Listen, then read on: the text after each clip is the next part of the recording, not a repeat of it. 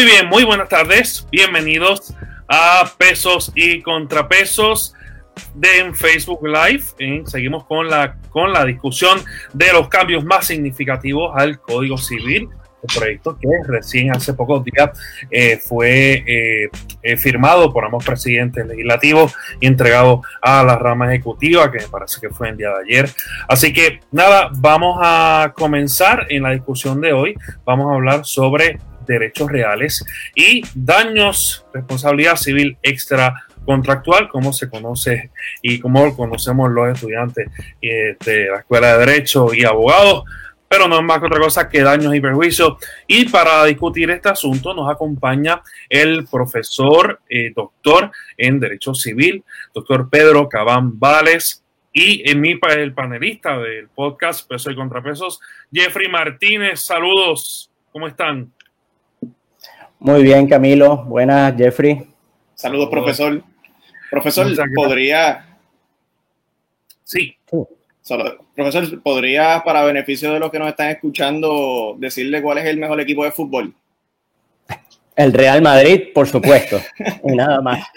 Ya, ya, empezamos bien, ya empezamos bien. bueno, eh, ¿verdad? Como, como, siempre, como siempre digo, yo creo que eh, peso y contrapesos eh, está abierto para todo el mundo, así que vamos a explicar un poco, profesor, y comenzar, si le parece bien, explicando eh, sobre qué le parece, cuál es la definición del derecho real, derechos reales, derecho propietario, y luego, ¿verdad?, para comenzar de lleno en la discusión. Bueno, cuando hablamos de un derecho real, se refiere a los derechos que uno tiene sobre las propiedades, sobre las cosas. La palabra real viene del latín res o rem, cosa. Eh, así que literalmente cuando decimos derechos reales es derechos sobre cosas o, ya hablando en sentido más técnico, sobre bienes, sobre objetos que constituyan riqueza. Muy bien. Y, ¿verdad? Eh, como parte de, de, de la el Código Civil es una ley eh, general, ¿no? Y dentro del Código Civil se incluye el derecho real eh, y de eso es que vamos a hablar hoy. Pero antes que, antes de verdad de comenzar con el derecho real, me gustaría que nos hablara un poco sobre su impresión sobre el título preliminar del, del Código Civil propuesto, que verdad, antes fuera al aire me comentaba eh, sobre que hay algunos cambios que a usted le preocupa. ¿Cuál, cuál de esos cambios, eh, verdad, y para beneficio, le preocupa y para beneficio de los que nos están viendo y escuchando, qué es realmente, qué recoge el título preliminar que se aleja un poco del derecho real? Es lo que es, es lo que con, con lo que comienza el Código Civil. Así que si nos puedes hablar un poco sobre eso. Sí, eh, Mire, el Código Civil, bueno, pues es un cuerpo legal eh, que se compone de seis libros y un título preliminar que regula varias, varias materias, ¿no? Eh, yo, eh, uno utiliza la expresión de que regula el ser humano desde la cuna hasta la tumba, desde antes, incluso. Y digamos que mi preocupación, y en esto tengo que decir que sigo a, mi mentor español, eh, José Ignacio Rubio San Román, profesor eh, emérito de la Universidad Complutense, que de alguna manera, en muchas ocasiones, y en la historia de Puerto Rico también, se pierde esa discusión. Se habla del libro 1, relaciones jurídicas, libro 2, persona y familia, reales, contratos, y nunca se habla del título preliminar. Eh, ¿Cuál es la importancia? Bueno, mire, en el título preliminar están ciertas normas que aplican algunas en todo el código y hay otras que aplican a todo el ordenamiento jurídico. Por ejemplo, en el título preliminar es que están normas tan fundamentales como aquella de que el desconocimiento de la ley no excusa de su cumplimiento, por ejemplo. Y eh, algunas de las innovaciones que tiene, que tiene este, este título preliminar, por ejemplo, voy a citar algunas, eh, por ejemplo, cuando habla de las fuentes del ordenamiento jurídico, habla de la jurisprudencia del Tribunal Supremo como complemento de las fuentes del ordenamiento. Este es un lenguaje típicamente civilista, eh, pero sería muy interesante evaluar en Puerto Rico hasta qué punto eso cambia en algo la interpretación, porque Puerto Rico, como sabemos, eh, es una jurisdicción donde coinciden el derecho civil de eh, raíz romano-germánica y el common law. Y, por ejemplo, pues el Tribunal Supremo de Puerto Rico ha dicho reiteradamente que sus decisiones son, tienen el mismo valor que una decisión de la eh, Asamblea Legislativa, que una ley, perdón, de la Asamblea Legislativa y además en la teoría de las fuentes, pues se estudia que es una fuente indirecta porque tendrá el valor de aquello que se interpreta. Pero, por ejemplo, es un, cambio de lenguaje. Se establece otros cambios, el principio de buena fe como un principio rector del ordenamiento, pero ya de modo expreso.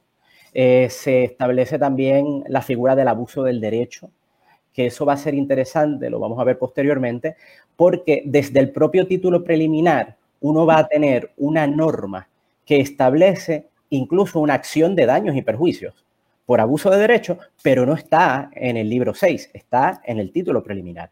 Eh, así que tenemos varias de esas normas que eh, creo que han pasado un tanto desapercibidas en la discusión, que es importante que sean tenidas en cuenta. En el título preliminar, una de las innovaciones más grandes que hay es que se añaden muchos artículos sobre la, materia de conflictos de leyes, que estas son aquellas situaciones donde las personas en controversia están domiciliadas en diferentes países.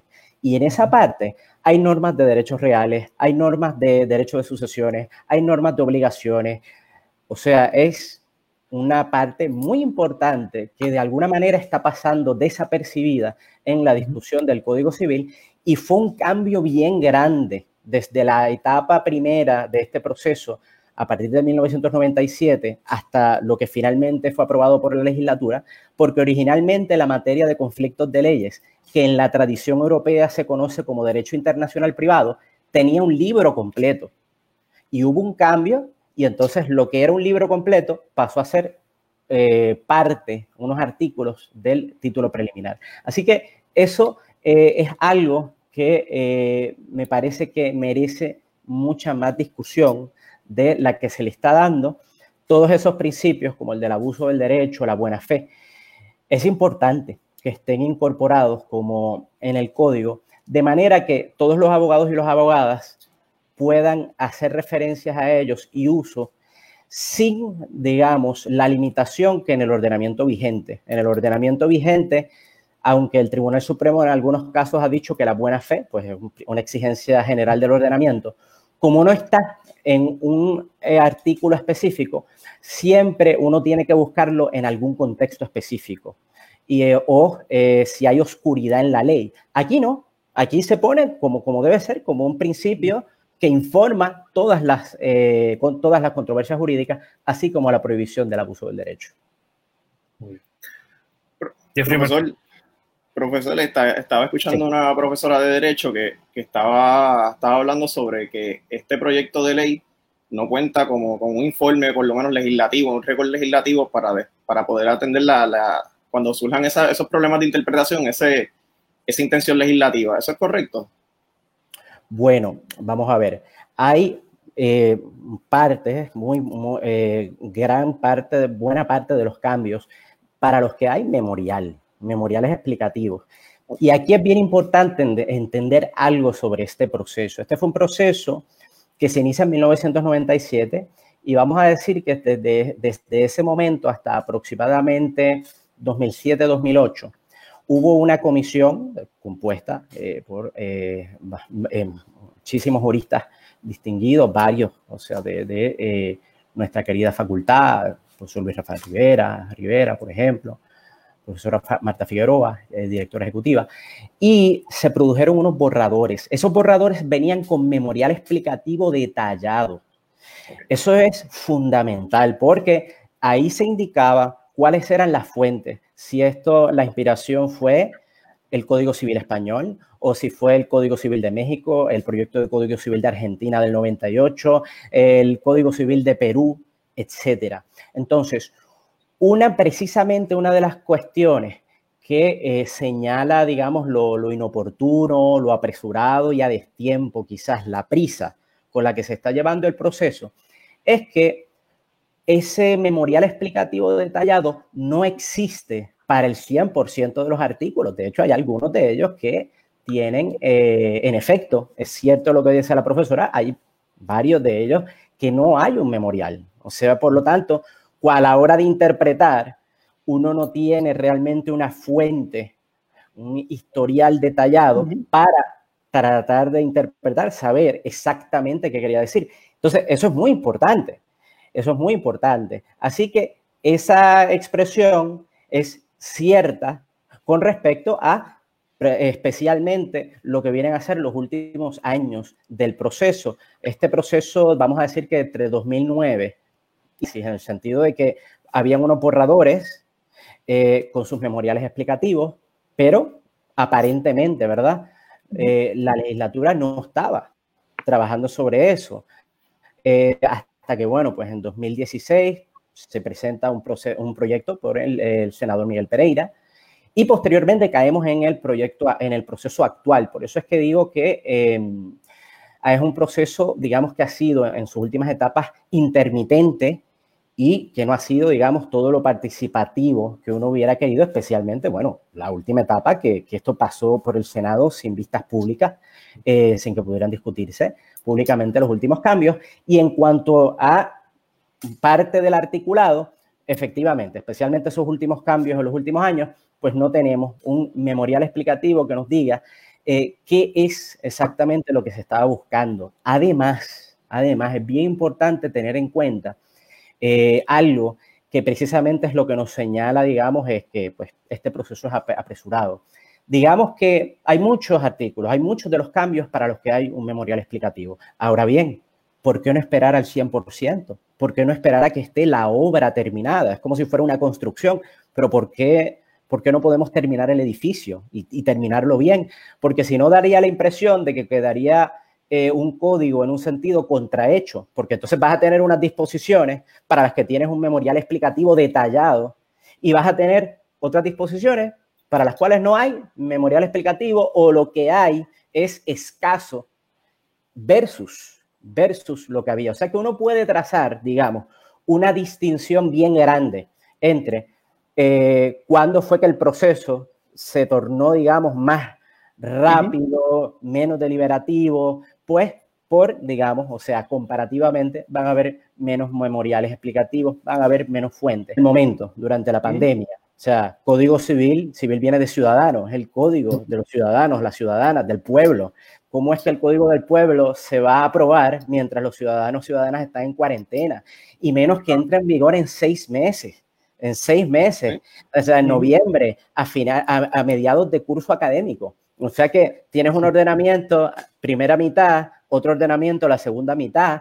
Seis meses es la separación entre una reválida y otra.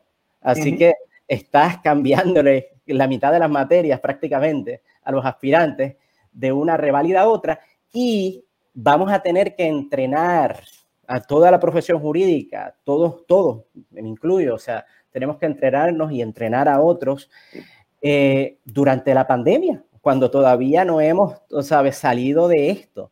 Eh, y aparte de eso, y verdad, sobre este asunto que me plantea Jeffrey, creo que no se ha discutido tampoco el gran cambio cultural y de práctica que esto va a suponer para la profesión. Nosotros hasta ahora, con el código vigente, que data de 1889, entró en vigor en Puerto Rico en 1890, Digamos que la gran fuente, cuando nosotros tenemos dudas, la inmensa mayoría de la investigación es de fuentes españolas.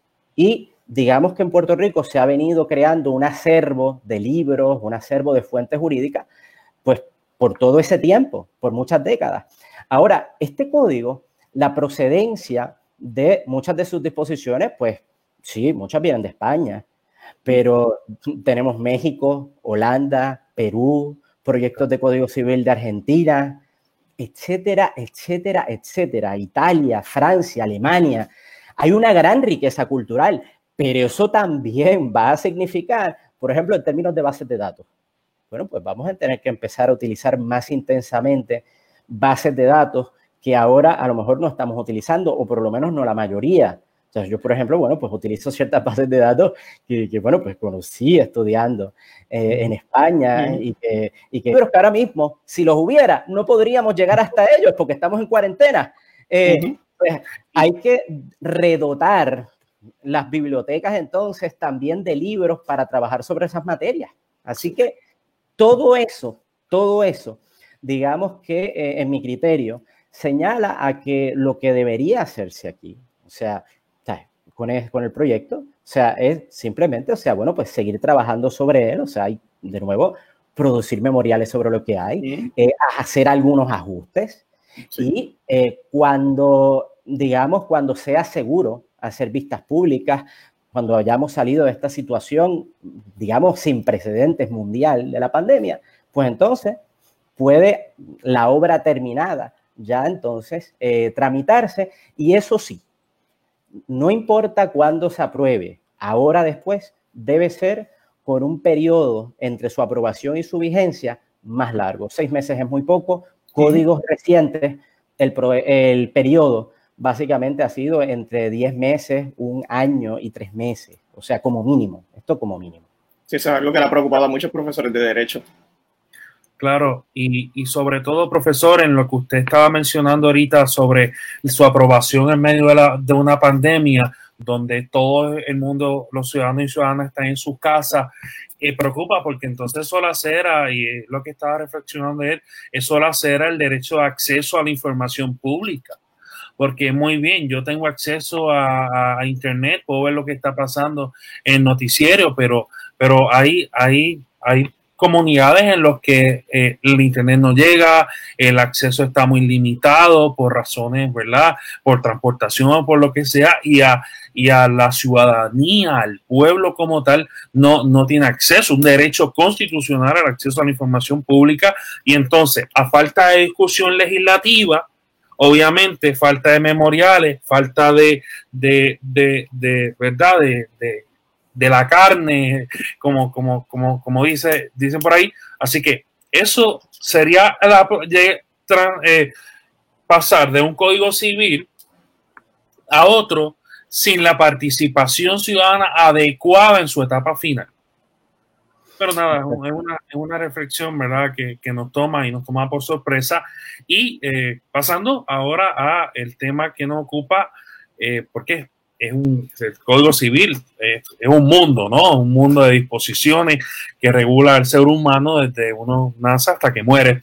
Y vamos ahora a hablar sobre el derecho real. Y Jeffrey, eh, háblanos un poco, ¿verdad?, sobre la primera parte que queremos preguntarle al profesor de derecho real. Sí. ¿Me escuchan o soy yo o son ustedes que se me expresaron? ¿Me escuchan? Sí. Ok. Este, profesor, vamos a ver si, si podemos explicar esto un poco mejor que Vélez Torres en su libro de Reales. que, no hay nadie que lo entienda. profesor, vimos que uno de los, de los cambios más importantes, por lo menos en Reales, fue en uno de los términos para la prescripción este, adquisitiva, específicamente la extraordinaria, que, bajaron de 30 años, ¿verdad? Sí, eh, sí, eso es correcto. Ay, ah, perdón. ¿Había, algún propósito de, querer bajarlo a menos de 30 años? Eh, sí, vamos a ver. Eh, vamos a, o sea, antes de entrar, o sea, de lleno específico, ¿verdad? A, a, usucapión y a otros cambios en derechos reales, es bien importante entender que este código tiene una particularidad y y es una innovación. Y es que las normas de derechos reales están repartidas a lo largo de más de un libro. O sea, en el libro de las relaciones jurídicas, por ejemplo, hay una serie de normas sobre derechos reales. Y, por ejemplo, en ese libro es que se define lo que es un bien mueble, lo que es un bien inmueble, y bien importante, bien importante, y esto, digamos. Para que pues, la audiencia vea cómo el Código Civil es un cuerpo legal interconectado. Por ejemplo, en esa parte de bienes eh, se habla, y esto es, digamos, en medio de la persona y en medio de los bienes, se establece que los animales en este código, los animales mm, eh, domésticos, van a ser, son seres eh, sensibles. Los animales domésticos. Eh, y, estos, y esto es importante, ¿ves? Porque señala un gran cambio entre, digamos, el código anterior, tanto en términos sustantivos de cuál es la regla, pero también en términos estructurales porque eso lo tienes repartido entonces, derecho de propiedad, entre ese libro de las relaciones jurídicas y el libro de propiedad. Y es interesante también como un tema que arranca desde lo que es, eh, digamos, eh, propiedad en el planteamiento del código anterior, como el de los animales. Entonces, pasan a ser seres sintientes. Hay disposiciones que hablan que cuando una pareja se separa, pues tienen que acordar la custodia, ¿no? De, eh, de, de, esos animales domésticos e incluso llegar a un acuerdo en cuanto a la pensión. Entonces, ¿Qué pasa? Eso no incluye a todos los animales. Los animales que están dedicados a la industria, al deporte y otras actividades, a esos no les aplica este articulado sobre seres eh, sensibles, sintientes. Y bueno, pues eso es, algo muy interesante. Así que cuando vamos entonces a eh, ver instituciones como la del Usucapión, eh, que ahora vamos a explicar lo que es, por ejemplo, aunque eso está en el libro 3 de Derechos Reales, para tú buscar qué es un bien mueble, qué es un bien inmueble, tienes que ir al libro 1 de las relaciones jurídicas. Y, esas normas de las relaciones jurídicas del libro 1, digamos que de alguna manera tienen normas sobre la persona, tienen normas sobre, sobre obligaciones. Eh, y normas de derechos reales, pues se van desarrollando a, lo largo del código. Bueno, ¿de qué hablamos cuando hablamos de, usucapión o de prescripción adquisitiva? Eh, estamos hablando de una de las maneras, uno de los modos que reconoce el ordenamiento jurídico para uno, pues puede ser un objeto mueble, que eso lo que significa es un, que uno, es un objeto que se puede transportar de un lugar a otro de manera, vamos a decir, relativamente fácil, o sea, sin eh, sin destruirlo.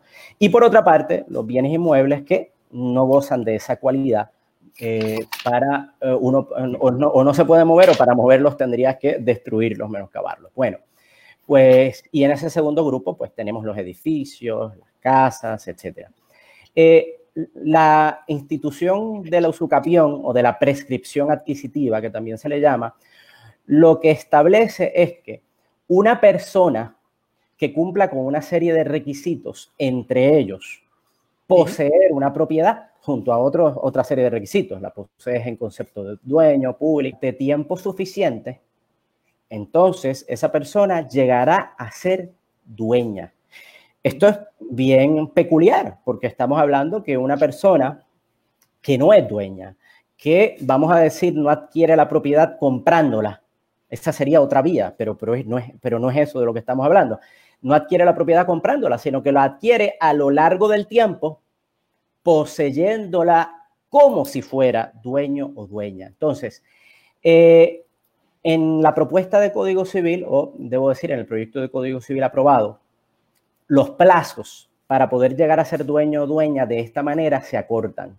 En el ordenamiento jurídico actual, eh, el Código Civil vigente, estamos hablando de que la prescripción adquisitiva, por ejemplo, ¿verdad? Lo que me preguntas de los 30 años, para los bienes inmuebles, es una prescripción que va desde los 10 a 20 años en la llamada prescripción ordinaria, que es aquella donde quien posee lo hace, entre otras cosas, con buena fe y justo título, que significa que esa persona piensa de buena fe que es dueña verdaderamente. Pero bueno, hay algún defecto en su título que lo desconoce.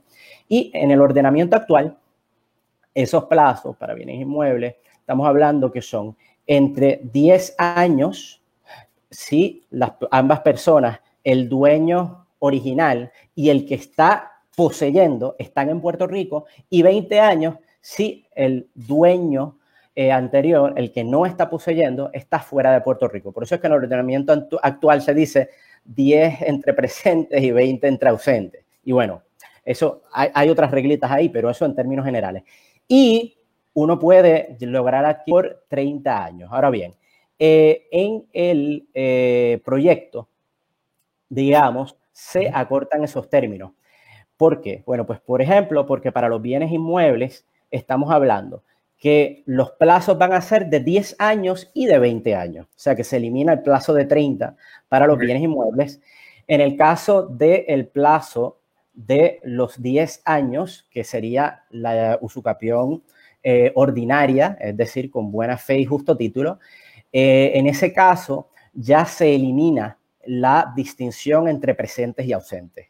Así que serían 10 años para la usucapión ordinaria y 20 años para la usucapión extraordinaria, esto es, aquella en la cual no hay que demostrar ni buena fe ni justo título, sino que, bueno, pues hay que proceder con eh, los otros requisitos, básicamente eh, en concepto de, dueño, pública, pacífica e ininterrumpidamente.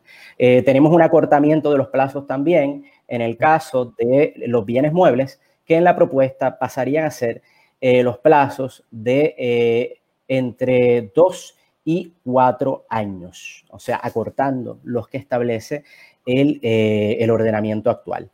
¿Por qué se acortan? Eh, sí, sí, 3 y 6, exactamente, en el derecho vigente. Eh, este acortamiento, ¿por qué? Bueno, mire, la razón eh, para esto uno tiene que buscarla en la modernización en cuanto a los medios de transporte. O sea, usted piense que en el código actual de 1889, pues la gente viaja en barcos, son distancias, ¿sabes? estás, no solamente estás muy distante, sino que para recorrerlo mucho, o sea, de allá para acá, del siglo XIX para acá, así que eh, es lógico que se acorten esos plazos, porque lo que se busca con los usucapión, entonces, de alguna manera, es eh, premiar a aquella persona que utiliza la propiedad. En el caso de los inmuebles, pues que utiliza la propiedad, utiliza la tierra, la pone a producir, la usa. Y de alguna manera eh, pierde la propiedad aquella persona que la, estuvo tanto tiempo lejos de ella que, bueno, pues imagínate, no hubo impedimento para que otra persona la usara como dueño durante todo ese tiempo. Eh, eh, por ejemplo, en, en, la, en, la, en esta propuesta, sé que en algún momento en el procedimiento original, no sé si eso fue proceso, objeto de discusión, en la última etapa. Por ejemplo, se debatió si había que acortar aún más los plazos, pero bueno, quedaron fijados de eh, la manera discutida. Eh, sí. sí. le pregunto, eh, ¿verdad? Formas, ¿Hay otros cambios en cuanto a la forma de adquirir la propiedad conforme al derecho vigente y el, y el código propuesto, además de los sucapión? Sí, Camino, perdóname, dame un momento que tengo aquí un problema con, con, la computadora. Dame un, dame un segundo, disculpa. No hay problema. Estamos, amigos y amigas, estamos hablando específicamente, ¿verdad?, sobre los medios de adquisición, de, adquirir la propiedad que provee el Código Civil y el profesor eh, Pedro Cabanda nos está explicando eh, cómo, ¿verdad?, cómo, cómo, cómo cambia. Eh, y esto tiene un contexto histórico obviamente, porque como bien decía, transportarnos en, en, en, la época donde se escribió el código o donde entró el código vigente a Puerto Rico no es lo mismo que ahora, ¿no? Así que, pero hay otros métodos, eh, además de la de la de la usucapión, hay otros métodos de, de, adquirir, la propiedad. Así que si nos puede explicar un verdad. Sí, claro, Camilo. Mira, eh, por ejemplo, eh, digamos que eso hasta ahora, ¿verdad? No, no, ha sido objeto de tanta discusión, pero mira, en, en la misma Sucapión, antes de pasar otro, a otros modos de adquisición, aunque digamos que de alguna manera eh, lo que más cobertura, ¿verdad?, ha generado es lo de los plazos. Por ejemplo, en el código se indica, y esto es una innovación, que en cuanto a la, al justo título, el justo título, el poseedor no tiene que probarlo a menos que a menos que quien lo esté impugnando pruebe su derecho convincentemente. Eso, por ejemplo, está en el artículo 780.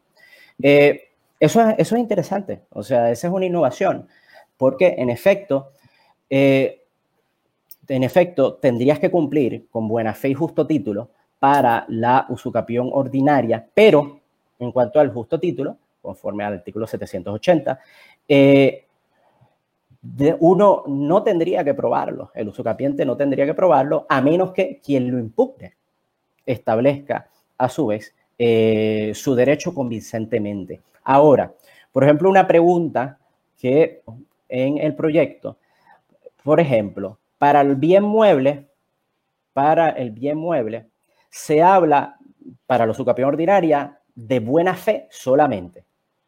Buena fe. No se menciona el justo título.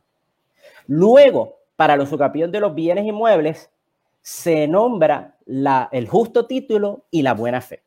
Entonces, bueno, uno se tiene que preguntar, pero, ok, el legislador aquí quiso que en el, para el bien mueble no tuviera que demostrarse el requisito de justo título o, o simplemente se trata de inadvertencia. Simplemente se trata de inadvertencia. ¿Eh? Y solamente se quiso incluir eso. O a lo mejor esa inadvertencia simplemente a lo que responde de que estábamos, que estábamos hablando de que no hay que evidenciarlo. Y eso es lo que ha querido decir el legislador. Ese tipo de cosas son ajustes, o sea, son cosas que te, demuestran, digamos, que estamos en un proceso eh, legislativo que, bueno, que ha dado sus frutos, ciertamente, pero que no ha concluido. ¿eh?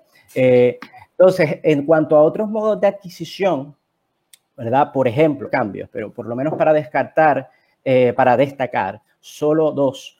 Por ejemplo, en el caso de los edificantes de buena fe, esto lo que significa, aquellas situaciones en que una persona construye en terreno que no es suyo, ¿eh?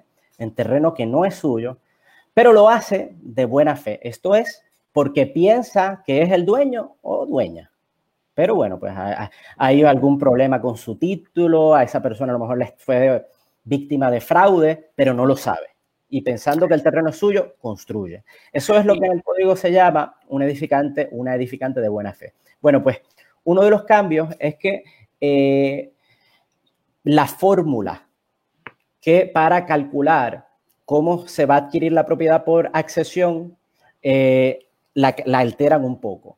Es decir, en el ordenamiento actual, lo que se establece es que el dueño del terreno tiene la opción de hacerse dueño de la propiedad, esa, ese edificio que edificó ese poseedor, esa persona que no es dueña, puede llegar a ser dueño o dueña de ella, el dueño del terreno, pagando, pagándole a esa persona que edificó. Entonces, en el ordenamiento actual, la fórmula para ello es lo que haya costado construir la propiedad en términos de mano de obra y materiales o, o el valor actual de la propiedad restada la depreciación, lo que resulte más alto. En, el, en la propuesta o en el proyecto aprobado, eh, el cálculo se haría simplemente conforme al valor promedio, el valor promedio entre el costo de la propiedad y el valor actual porque pues la, la eh, porque se entendió, el criterio fue que, eso es más justo. Ahora, otro cambio de más calado es que la figura de la accesión a la inversa se incorpora en el código, que vamos a decir que actualmente, vamos a explicar lo que es accesión a la inversa.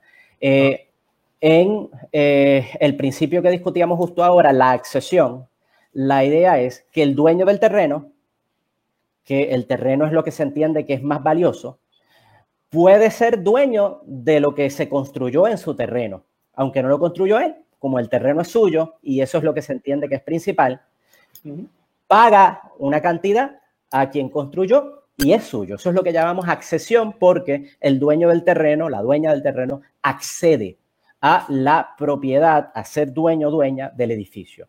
La accesión a la inversa, por el contrario, lo que implica es eh, como lo denota su nombre, lo contrario, que entonces el dueño o la dueña de la construcción pasaría a ser el dueño de comprar, de obligar entonces al dueño del terreno a que le venda. Eh, esa figura existe actualmente eh, por vía de jurisprudencia. Lo que es nuevo es lo siguiente. Actualmente, la accesión a la inversa solo está disponible para situaciones de construcción extralimitada, que eso lo que significa es que, digamos, por error, pero de buena fe, se construyó una propiedad en parte en terreno propio y en parte en terreno ajeno. Usted hizo una construcción, usted hizo su piscina, usted hizo algo y parte quedó en el terreno del vecino o de la vecina. Ay, Dios mío, qué problema. Bueno, ¿y cuál es la solución que le da esto al ordenamiento jurídico?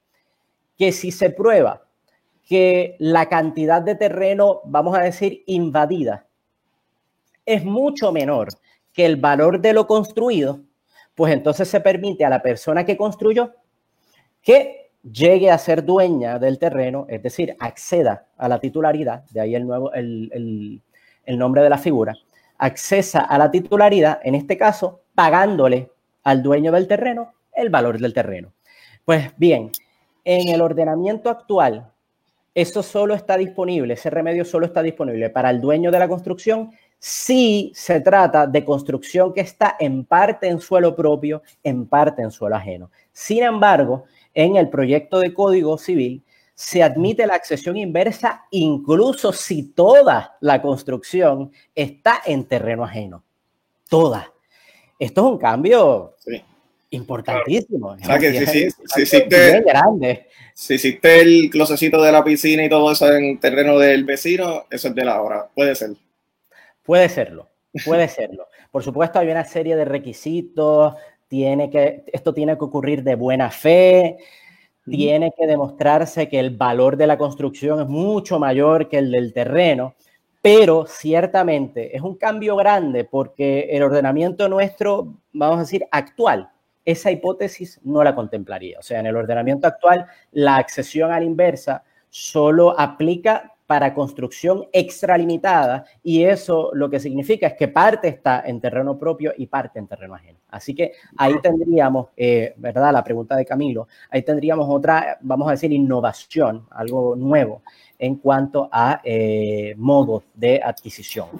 Pero eso, eso, ¿verdad? Con, eso no contraviene el derecho constitucional a, a yo tener mi propiedad. Por ejemplo, si yo soy el vecino de Jeffrey y Jeffrey eh, eh, construye una piscina en mi propiedad conforme al nuevo código propuesto, entonces él podría comprarme eh, el, el, área donde, el terreno donde él construye esa piscina y si yo no quiero, o sea, que mi derecho a, mantenerme esa, esa propiedad, mi derecho constitucional a tener esa propiedad, porque bueno, choca con el derecho de la otra persona, ¿verdad? Que construiste en su propiedad. Bueno, ese... Sí, sí, profesor. Eh, no, no, Camilo, eh, termina el pensamiento, que ibas a, ibas a decir algo. Porque, o sea, fuiste, fue Jeffrey quien construyó mi propiedad y con el modelo de la, de la, de que usted acaba de explicar, que se contempla en el código propuesto, pues entonces él podría eh, comprarme la propiedad, el terreno donde él construyó. O sea, que eso el código vigente actual no lo contempla contempla parte, pero no la totalidad. Sí, eh, esto, eh, por supuesto, o sea, es del tipo de cosas que, bueno, que ya no solo eh, ameritan más discusión, sino vamos a, vamos a asumir, por ejemplo, incluso hipotéticamente, o sea, no, está bien, ya se, se examinó, se aprueba. Bueno, pues, o sea, es un cambio grande, o sea, por eso es que eh, incluso si se aprueba, la vigencia tiene que ser, o sea, mucho más, o sea, de seis meses y ojo, y también está el problema, claro, de que esto, bueno, pues, pues hay que debatirlo más y por supuesto en el, en el, Senado. Pero eh, en cuanto a, los, a las otras consideraciones, pues la fecha de vigencia es importante, porque la fecha en que esto estuviera vigente, en que entrara vigente, ¿verdad? El nuevo código, pues marcaría, digamos, el momento a partir del cual estaría eh, disponible, estaría disponible este derecho y bueno, y a, partir de ahí es que podríamos ver, ¿verdad? Si se suscitara alguna controversia en, en, en, en, línea, vamos a decir, en lo que, lo que están mencionando ustedes, Camilo y Jeffrey, si alguien, por ejemplo, ¿verdad? Impugnara eh, esta, esta nueva regla y los escrutinios, ¿verdad? Que, que serían aplicables ahí. Claro. Perfecto, profesor. Entonces pasamos al siguiente tema. Me gustaría hablar sobre la figura de servidumbre, formas de grabar una propiedad. Sabemos que el Tribunal Supremo ha, eh, me parece y me corrige, que interpretó y estableció lo de servidumbres de equidad y ahora se codifican en el nuevo código. Si nos puede hablar un poco de eso y a qué responde ese cambio. Sí, bueno, eh, la servidumbre en equidad eh, para, ¿verdad? Para, para, el público, eh, que, que, no, que, no, que, no, sean abogados o, o, estudiantes que no hayan ¿verdad? estudiado esta figura todavía. cuando las llamadas servidumbres en equidad, que digamos el nombre más correcto serían restricciones privadas, a lo que se refiere es a que dentro de una urbanización, un complejo, de vivienda, un complejo inmobiliario, se establecen una serie de reglas para toda la comunidad. Por ejemplo, número de pisos que puede, número de niveles, cantidad de niveles que puede tener una, estructura, eh, colores que se pueden utilizar, eh, la distancia que se debe dejar entre eh, los muros divisores de cada una de las casas, etcétera, etcétera, etcétera. limitar, por ejemplo, que no se puede utilizar bajo ningún concepto ninguna de las propiedades para propósitos comerciales. Así que a eso es a lo que se refieren las servidumbres en equidad, que se llaman o se les ha llamado históricamente servidumbres en equidad porque eh, son unas figuras jurídicas, unos conceptos jurídicos que se incorporaron en Puerto Rico eh, jurisprudencialmente. No fue por derecho legislado. Y entonces se llamaban o se le ha llamado servidumbre en equidad porque eh, hacer esto digamos que en la actualidad eh, sigue siendo un derecho altamente jurisprudencial. La ley del registro de la propiedad inmobiliaria eh, menciona este derecho llamando entonces restricciones, ¿verdad? Voluntarias, privadas voluntarias, y establece algunas reglas para su constitución, para que nazca el derecho en el reglamento. Ahora, no había hasta ahora una regulación o no la hay todavía, debo decir, eh, una regulación legislativa, porque toda la regulación surge de la jurisprudencia todavía. En el proyecto de código, eh, en efecto, eh, como, mencionan, se establecerían estas servidumbres mediante una regulación específica. En este caso, se les llamaría restricciones voluntarias sobre fincas, es el nombre que se les da. Eh, y en términos generales sigue eh, la línea, los lineamientos de la jurisprudencia. Ahora, entre los cambios, ¿verdad?, que podríamos destacar, entre otros, eh, se indica específicamente que para que las servidumbres, en este caso, ¿verdad?, las restricciones voluntarias sobre fincas, hasta ahora llamadas servidumbres en equidad, para que puedan ser válidamente constituidas y existan, tienen que ser compatibles con la política pública sobre uso de terreno. Mm, eso es lo que le iba a preguntar. Eso, eso es un gran cambio. Eso es un súper cambio, es un gran cambio. Eh, ¿Por qué? Porque la figura de las servidumbres de equidad hasta la fecha, como ha sido interpretada por el Tribunal Supremo, establecen que una vez constituida, una vez constituida, eh, a, partir de ese momento son válidas, no importa si el gobierno da permisos de uso, no importa si ese es un uso permitido por la regulación eh, o por los reglamentos establecidos por el gobierno. Así que eh, aquí estaríamos ante un cambio, estaríamos ante un gran cambio importante para ver cuál puede ser el alcance de ese requisito de que no sean contrarios a la política pública. Ahora tenemos, ¿verdad? Eh, plan de uso de terrenos. Eh, y así que eso definitivamente, o sea, es un, es un gran cambio eh, sobre este particular. perdona, Jeffrey. Y otro cambio o una aclaración, vamos a decir, es que específicamente se establece que para que exista la servidumbre, o en este caso la restricción eh, voluntaria sobre fincas, tiene que estar inscrita en el registro de la propiedad. Vamos a decir que históricamente la jurisprudencia del Tribunal Supremo de Puerto Rico había sido un tanto ambivalente, aunque en los últimos tiempos se inclinaba a exigir la inscripción y sin ninguna duda, porque estaría establecido ese requisito como cuestión de ley. Eh, Jeffrey. Entonces, en efecto, este, la Junta de Planificación podría eliminar eh, servidumbre en equidad. Bueno, ahí eh, ten en cuenta eh, el principio de la aplicación retroactiva, o sea, las servidumbres en equidad son derechos propietarios, por lo tanto, uno lo primero que tendría que considerar es que no pueden ser menoscabados retroactivamente. Okay. Porque eso eh, podría pues, tener eh, problemas constitucionales. Así que habría, que tener eso en, habría que tener eso en cuenta. Luego ahí tendríamos que ver, ¿verdad? Cuando entrara en vigor esta, esta pieza legislativa, si finalmente, ¿verdad? Es firmada por la gobernadora, tendríamos que ver, por ejemplo, las políticas públicas existentes eh, al momento en que entra en vigor.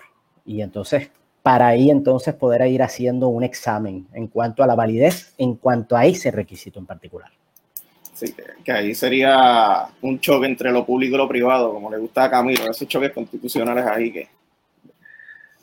Bueno, y hablando, ¿verdad? Siguiendo el tema de la servidumbre, eh, se, recientemente en el Senado se incluyó sobre las servidumbres eólicas. ¿Nos puede dar un poco sobre eso? ¿Qué, qué, qué son servidumbres eólicas y cuáles son su impacto y por qué ahora se incluyen? Sí, eh, un, momento, justo un segundo, Jeffrey, a lo que dijiste, ¿no? Los choques entre lo público y lo privado. Por eso es que digo, eh, un código civil es como una constitución. Es tan importante como la constitución. Y de nuevo, por eso es que yo digo, bueno, es que aprobar una constitución, una nueva constitución de Puerto Rico en pandemia, eh, yo, yo, creo que, que, que, nadie lo pensaría. O sea, todo el mundo pensaría, no, caramba, no es el momento. Eh, independientemente, de la, independientemente de los positivos que pueda tener el proyecto, que los tiene, o sea, aprobarlo en, en circunstancias como esta, bueno, pues haría que los negativos eh, fueran más que los positivos. Incluso la profesora Glenda este, Lavadía ayer le estaba hablando precisamente de eso, que ella prefería que un código civil que regula todos estos aspectos de nuestras vidas, que sea un código trabajado por, por diferentes sectores de la ciudadanía y no solamente por a lo mejor personas de, de, la, de la, academia o del ámbito jurídico. Sí, es, cuestión, digamos, pues tal vez por donde empezamos, ¿no? O sea, por ejemplo, que decíamos de los memoriales. Eh, memoriales, bueno, pues que toda la obra, que toda la obra completa, que el código completo refleje esa solidez, que haya memoriales detallados para todo. ¿Por qué conformarnos? O sea, comparte, ¿sabes? ¿Sabes? Comparte de eso aunque sea sustancial, aunque haya memoriales para muchas disposiciones, pero ¿por qué nos vamos a conformar? ¿Cuál, es la prisa? O sea, eso es como uno presentar un borrador, bueno, profesor, tengo 90% hecho, aquí lo tiene, pero bueno, pero, pero, pero si puedes hacer el otro 10% o, lo que fuera, o sea, estoy dando un ejemplo, pero si puedes hacer el otro 10%, ¿cuál es el problema? ¿Cuál es la prisa? Eh, así que eh, sí, eso eso es importante, o sea, yo creo que eso es importante eh, destacarlo. En cuanto a eh, la servidumbre eólica, eh, Camilo, que me preguntas, sí se incorporaría, esta sería una nueva servidumbre. vamos a, ¿verdad? Mm, para personas, ¿verdad?, que, que puedan estar escuchando, que no saben lo que es una servidumbre, es un derecho propietario, pero es lo que llamamos, es un, es un derecho sobre una propiedad pero, y esto es un poco, ¿verdad? Eh, suena como a juego de palabras, eh, es un derecho sobre una propiedad ajena. Así es que lo clasificamos, ¿no? En la doctrina jurídica. Ah, esto uno cuando por primera vez lo escucha dice, pero ¿qué es esto? Un derecho sobre propiedad ajena, pero si es ajena, ¿cómo tú puedes tener derecho sobre esa propiedad? Eh, a lo que se refiere es a lo siguiente. hay diversas modalidades, pero a lo que se refiere es a que una propiedad tiene alguna utilidad sobre otra propiedad. Y en este caso, evidentemente, quien ejerce eh, y disfruta de esas utilidades, pues es el dueño de una propiedad que eh, se llama dominante y quien viene, eh, vamos a decir, perjudicado en su propiedad porque tiene que soportar eso, es la propiedad que se llama o predio sirviente decíamos que el dueño de esa propiedad que se llama dominante obtiene unos beneficios de ese otro predio, de esa otra propiedad que se llama sirviente. Eh, una muy usual eh, de la que siempre se habla, por ejemplo, servidumbre de paso. Por ejemplo, pues dueño de predio dominante, que aquí lo que importa es la propiedad. Ok, ¿quién es el dueño del predio dominante? Eso puede cambiar, pero quien quiera que sea dueño de esa propiedad va a tener derecho a pasar por el predio ajeno. En este caso, esta nueva servidumbre, servidumbre establecida por ley, esto no es por acuerdo. Eso significa entonces que el dueño de una propiedad puede forzar al vecino eh, de ahí es que viene el nombre, a que cumpla con esto.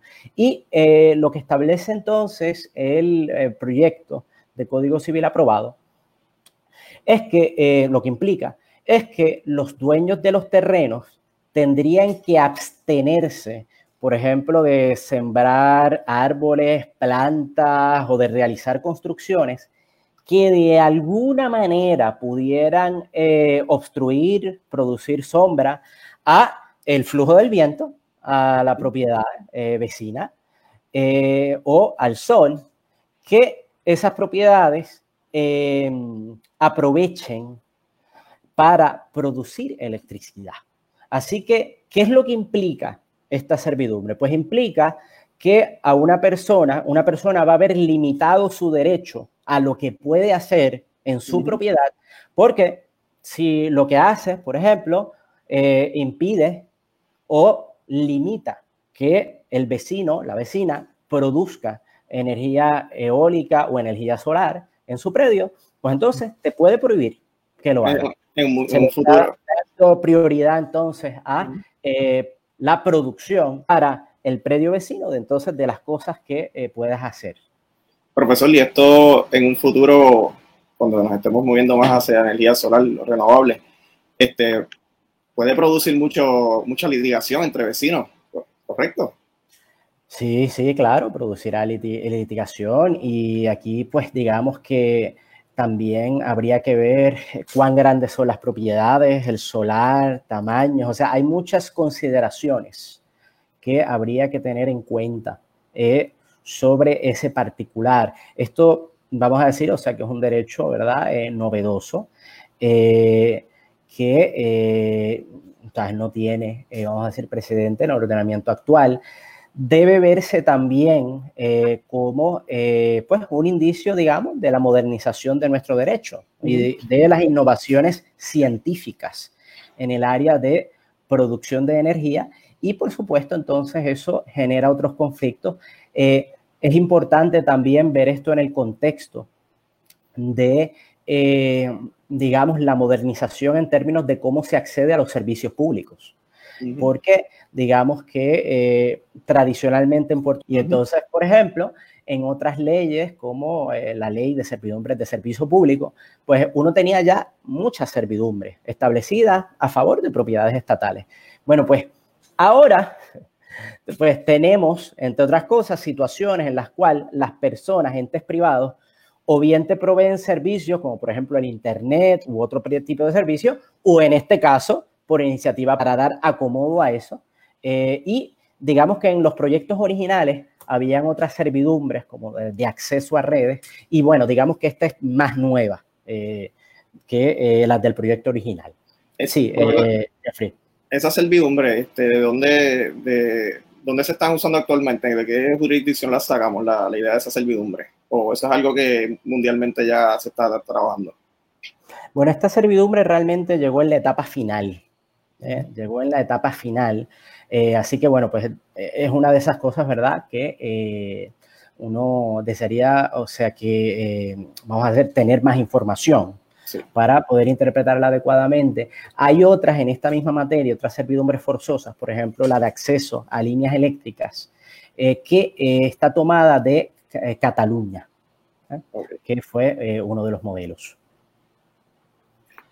Muy bien, profesor, y verdad, saliéndonos un poco de, del tema, nos gusta el código, obviamente en el código actual, el 1802 recoge básicamente eh, la vena principal de lo que de lo, del daño, ¿no? Así, si nos puede explicar los cambios más significativos en cuanto a, la definición. Creo que el 1802 va a ser sustituido, me parece, por 1536 y va a recoger los requisitos que el Tribunal Supremo ha, establecido, relación causal, daño y acción u omisión. Es más, es más recogido en ese sentido de la definición y verdad que nos hablar un poco sobre sobre nada quería decirles añadirles verdad un poco como cierre a lo de derechos reales eh, que eh, hay unas cuestiones de técnica legislativa que también las vamos a ver en el libro de daños. Eh, por ejemplo, en el libro de reales se incorpora al Código Civil el derecho de superficie. Eso uno tiene que aplaudirlo. O sea, el derecho de superficie actualmente está establecido legislativamente en la ley del registro de la propiedad inmobiliaria. El cambio con el código actual, o mejor dicho, con el proyecto aprobado, sería incorporarlo en el Código Civil. Tío, esté definido en el Código Civil y que en la ley del registro de la propiedad lo que esté sea el procedimiento para inscribirlo y aquellos aspectos específicos del registro. Eh, el apunte que quiero hacer en cuanto a ese aspecto, por ejemplo, es que eh, en, por ejemplo, la exposición de motivos eh, se establece que se armonizaron la regulación del derecho de superficie en el Código Civil con la de la ley del registro de la propiedad inmobiliaria. Y es cierto, pero em, hay otras cosas, ¿verdad?, en el código que son diferentes. Y un poco la idea es esta, ¿para qué tener artículos duplicados? O sea, ¿para qué tú vas a tener artículos, en este caso sobre derecho de superficie, que dicen lo mismo en el código y en la ley del registro de la propiedad inmobiliaria?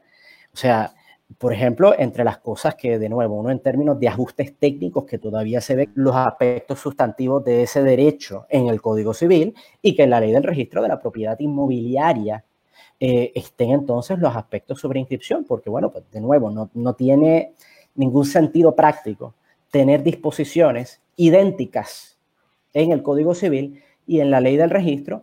Hay otras que son diferentes y bueno, pues por ejemplo, se establece en el eh, comprenderán es algo inusual. O sea, normalmente lo que le dicen es que el código suple las deficiencias de la ley especial. O sea, aquí entonces uno lo tiene a la inversa. Y entonces, ese, por ejemplo, es una, cuestión de técnica legislativa que creo que, que son ajustes que se podrían hacer. Eh, ¿verdad? y que se deberían hacer es si se continuara con, eh, ¿verdad? con el proceso, como se debe continuar con el proceso legislativo. En cuanto a eh, responsabilidad civil extracontractual, pues existen varios cambios, Camilo y, y Jeffrey. entre los cambios que podríamos mencionar, cambios de calado, por ejemplo, se incorpora en ciertas situaciones la figura de los daños punitivos. Eh, como ustedes saben, eh, para explicar a la audiencia, cuando hablamos de daños punitivos a la parte demandante y entonces ordene a la parte demandada a pagar una indemnización en concepto de daños y perjuicios. Eh, en Puerto Rico, la regla general que aplica, vamos, en, la inmensa mayoría de los casos, es que la, la víctima solo tiene derecho a recuperar los daños que haya padecido. O sea, cada, cada dólar, cada centavo de la indemnización, pues hay que establecer que se sufrió.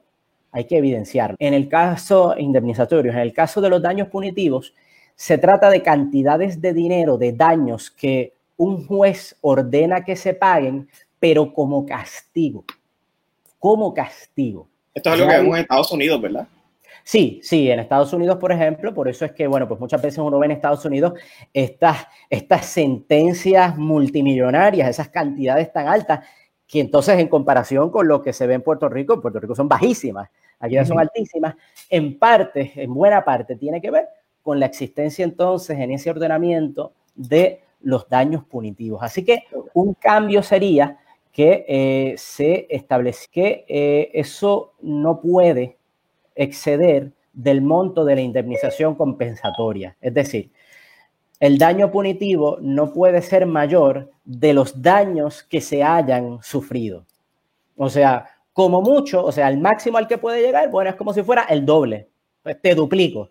¿Cuántos da, ¿Cuánto usted demostró en que fueron sus daños? Por ejemplo, 100 mil dólares. Bueno, pues hasta 100 mil dólares podría el juez eh, imponer en concepto de daños punitivos si llega a la, a la conclusión, ¿verdad?, de que la causación de daños fue eh, como parte de la comisión de un delito o fue con grave menosprecio por la vida, la seguridad eh, o la propiedad de la víctima. Así que ahí tendríamos un cambio muy grande que de hecho no estaba en los, en los borradores originales. Esto se introduce posteriormente eh, así que sí, eh, ahí estaríamos en un, cambio eh, muy, muy grande en lo que se refiere a la responsabilidad civil extracontractual. También se incorpora un articulado sobre productos defectuosos, que ese es un área, digamos, que en, el, en el orden han sido establecidas por los tribunales, en este caso por nuestro Tribunal Supremo, caso a caso. Eh, ese articulado sobre eh, productos defectuosos, pues de nuevo, no estaba en el proyecto original, o sea que no está en los memoriales explicativos de los borradores.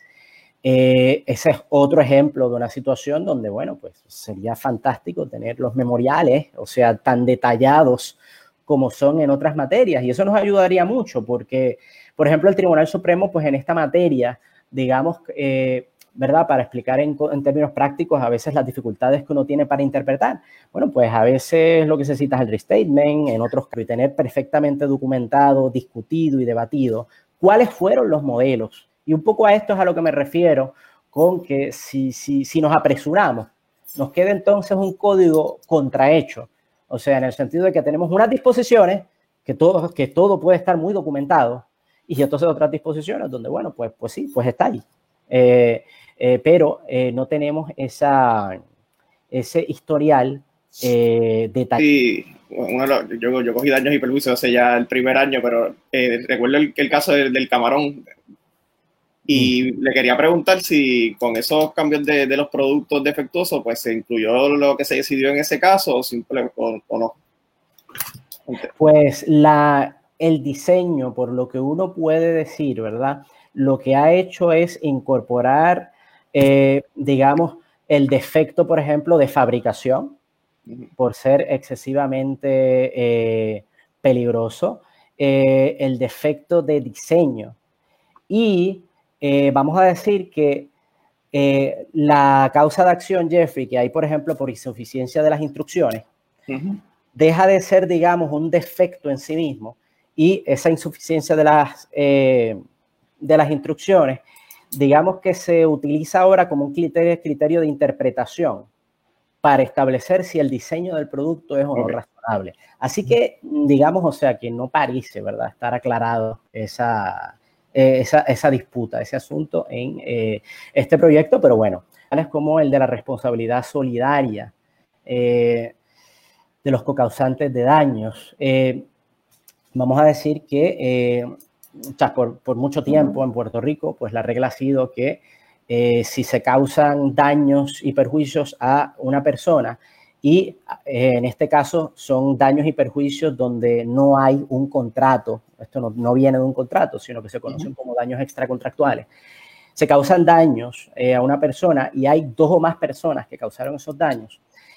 lo que establece el ordenamiento es que la víctima puede cobrar todos los daños, el 100% de la indemnización de la cantidad de dinero que el tribunal haya estimado a, que fueron sus daños, pues la víctima tiene derecho a cobrarle el 100% a cualquiera de las personas que eh, le causó el daño, no tiene que ir uno por uno. Eso es lo que se conoce como eh, solidaridad.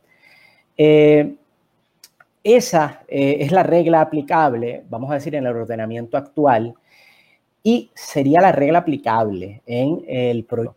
Aunque tengamos esta regla, lo cierto es que la víctima tendría que reclamarle a cada uno de los que le causó el daño, porque si no les reclama dentro del plazo de prescripción, es decir, el plazo que el ordenamiento jurídico dice, eh, el plazo dentro del cual la víctima tendría que presentar la reclamación, que es de un año, eh, pues si usted no le ha reclamado a todos, va a perder el derecho a reclamar contra aquellos, contra aquellas personas. Entonces, digamos que esto es un tanto irónico, porque bueno, pues si la idea es que le puedo cobrar todo a cualquiera de ellos, y por ejemplo, la víctima sabe que a lo mejor una sola de esas personas o dos son las que tienen posibilidades de pagarle, bueno, pues si le puedo cobrar el 100% a uno, pues yo demando a uno. O sea, no me ocupo de estarle reclamando a, todos. Eso simplifica, simplifica, eh, vamos a decir, la situación para la víctima. Entonces, con la interpretación actual del Tribunal Supremo de Puerto Rico, pues resulta que incluso podría perder un porcentaje de responsabilidad. El proyecto, vamos a decir que eh, uno se quedó esperando, digamos, que fuera más claro eh, a favor de la víctima. El proyecto actual, pues lo que establece es que cuando se reclame eh, solo una parte de la indemnización, pues, ¿sabes? Da la impresión entonces que, bueno, pues eh, no va a interrumpir la prescripción. habría que ver, ¿verdad? ¿Cuál es el alcance cuál sería el alcance de esa frase de reclamar a la legislatura, ¿verdad? Estableció la regla más favorable para la víctima, eh, que es lo que uno, ¿verdad? Uno hubiera querido. Eh, esta de nuevo, esto es algo que demuestra, por ejemplo, eh, lo inestable que fue el proceso, digamos, lo inestable que ha sido el proceso de aprobación del código. O sea, originalmente en el borrador, la regla era que los daños en esta situación respondían los causantes del daño mancomunadamente, que significaba que cada uno respondía solo por su parte. Y eso era lo que decía el memorial. Eh, y después, en algún momento, se cambió a la solidaridad eh, imperfecta, eh, según lo que establecía la jurisprudencia del tribunal. Y ahora tenemos este lenguaje, que yo esperaría, y ojalá que así haya interpretado, ¿verdad? Que permite que la víctima pero de nuevo, pues uno quisiera el historial, el memorial, para que eso estuviera claro y eso evitaría litigación innecesaria, porque entonces, claro, las partes demandadas rápido van a empezar a argumentar, no, que esto es solo una parte, no, no interrumpe contra los demás. Eh, así que bueno, eso sería otra situación, digamos, donde por lo menos, o sea, es eh, ambiguo donde si tuviéramos, ¿verdad?, un historial claro de esa última etapa, de, cuál fue la intención, de qué fuentes se consideraron, eh, es que eh, nos daría pie a tener un mejor código y mejores fuentes para interpretarlo, para trabajar con él, y sería mucho mejor. Profesor, y verdad, nos queríamos como último tema tocar el tema de los plazos. Se había visto en la discusión que eh, se proponía a veces dos años en términos de prescripción en las acciones extracontractuales, eh, pero está la confusión de que en la versión nueva sigue, sigue estando un año. ¿Nos puede instruir sobre eso? Eh, bueno, para los daños y perjuicios extracontractuales tenemos un plazo de prescripción de un año. O sea, en términos generales, en términos generales, parece seguir esa senda en términos generales. Muy bien. Bueno, eh, Jeffrey, ¿tienes alguna otra pregunta para el profesor? No, si el profesor quisiera añadir algún otro tema rapidito que siente que, se quedó para antes de, terminar. No, eh, yo solo, bueno, pues reiterar, o sea, bueno, agradecer, ¿verdad? La oportunidad de eh, estar en este espacio, de compartir con ustedes. reitero, ¿verdad? Las expresiones, firmara este proyecto tal como está. Eh, y particularmente entonces también con esa vigencia eh, de seis meses que, que, va a impactar negativamente tanto a estudiantes como a profesores, como a jueces, como a abogados. Eh, ahí estamos hablando, imagínense, de capacitar a miles de personas en medio de una pandemia. Estamos hablando de jueces, estamos hablando de oficiales. Así que eh, eso verdaderamente es altamente preocupante, como mencioné. Es bien importante tener en cuenta el cambio cultural que esto va a implicar también en términos de las muchas fuentes de muchos países diferentes por las que, de, las que se ha nutrido este código. Así que también hay que prepararse en ese sentido, o sea, de las bases de datos, de las técnicas de investigación. Eh, así que todo eso debe ser tenido en cuenta para ver eh, si eh, se continuamos el proceso para mejorar esto, para tener memoriales explicativos y un récord bien claro no ya ni de la mitad, ni del 75%, ni del 90%, del 100%. O sea, esto de nuevo dijeron, no, no, hay que terminar, ya, no, no, ya, deja de escribir el diario de sesiones, deja, de tomar notas.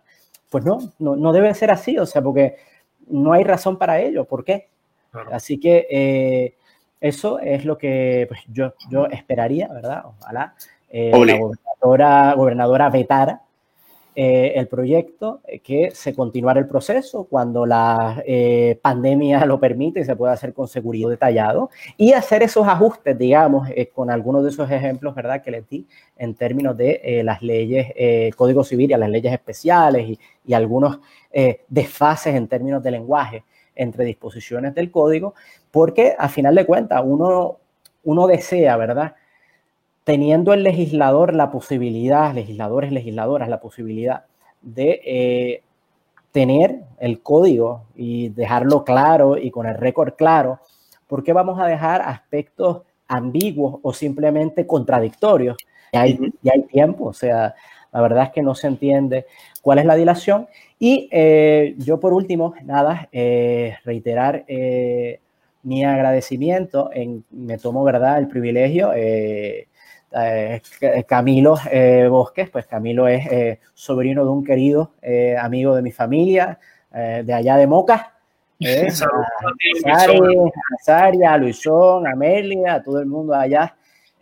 saludos. Hace Titi Melia, así que.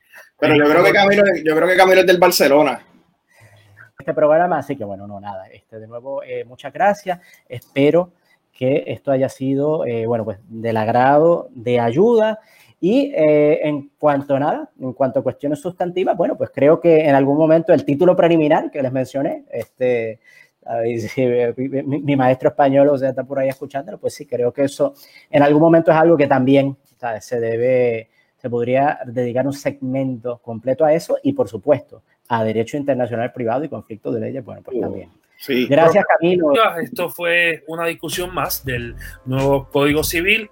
Esto es pesos y contrapesos. Hasta una próxima ocasión.